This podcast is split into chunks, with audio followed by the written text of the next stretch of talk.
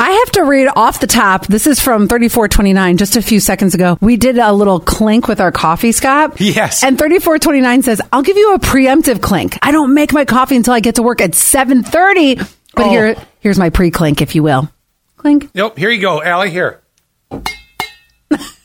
Cute. Very cute. Thank you. I have to at least have a couple sips when I'm driving to work. It's the first thing I do in the morning. I literally, my day does not start till I get like a quarter cup of coffee in me. Then I'm good to go. Yeah, exactly. I make it right away. And then I'll do some stuff around the house while it's making, you know, and then let the dogs out, whatever else that I need to do. But you're right. I need to have that. I'm awake. I'm awake. Yep. Now, speaking of awake, we were a little bit concerned about Ruth today because Ruth had to do her daily holiday treat for us, if you will, from her house in Southport because she had to stay connected to the oxygen. We damn near killed her, I guess, on Friday with Dominic the donkey and the hee-haws. Today! Well, it's amazing when you're connected to the O2, what it does for you. It just fires you right up. Should we start with 7270 at the top? Oh, what did they say?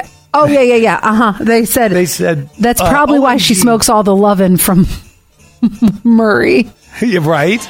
And then they go on to say, OMG, I'm dying here, like crying. Thank you, Ruth. Our beloved Ruth. And then that was from 1686, 2457 said, if I wasn't at work, I'd be home rolling on the floor. LOL laughing. And then 1718 wants to know, Ruth, how much, we'll have to get her back for this. How much does that affect your throat? It makes mine hurt even thinking about it. Ruth? Oh, yes, I'm sorry. I was taking another hit of the O2. How does it affect your throat? Does your throat hurt when you're singing the hits? Because I've got a couple suggestions. Oh, my God. Sorry, I had a dangler.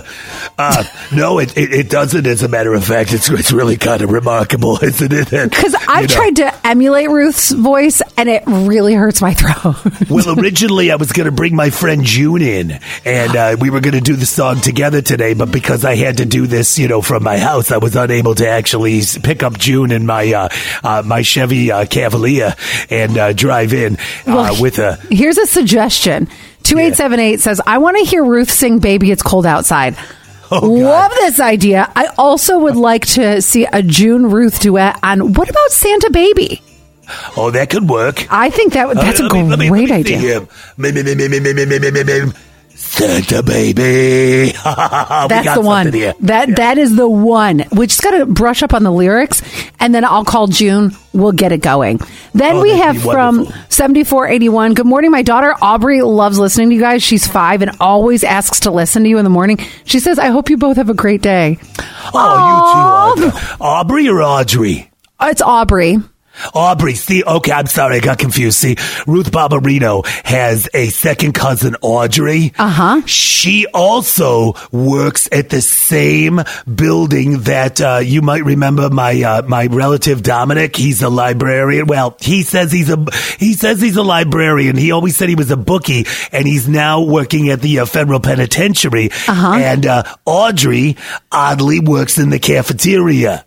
Oh, does she? I didn't know this about her, wearing a cute little hairnet. You gotta have a hairnet. Quite a large family all working in the same place, if you know what I mean. Does she also add a little extra? And whenever she's cooking in the cafeteria, does she get a little ash right in the meatballs? That's the way you bind the meatballs with the ash. Forget the saltines.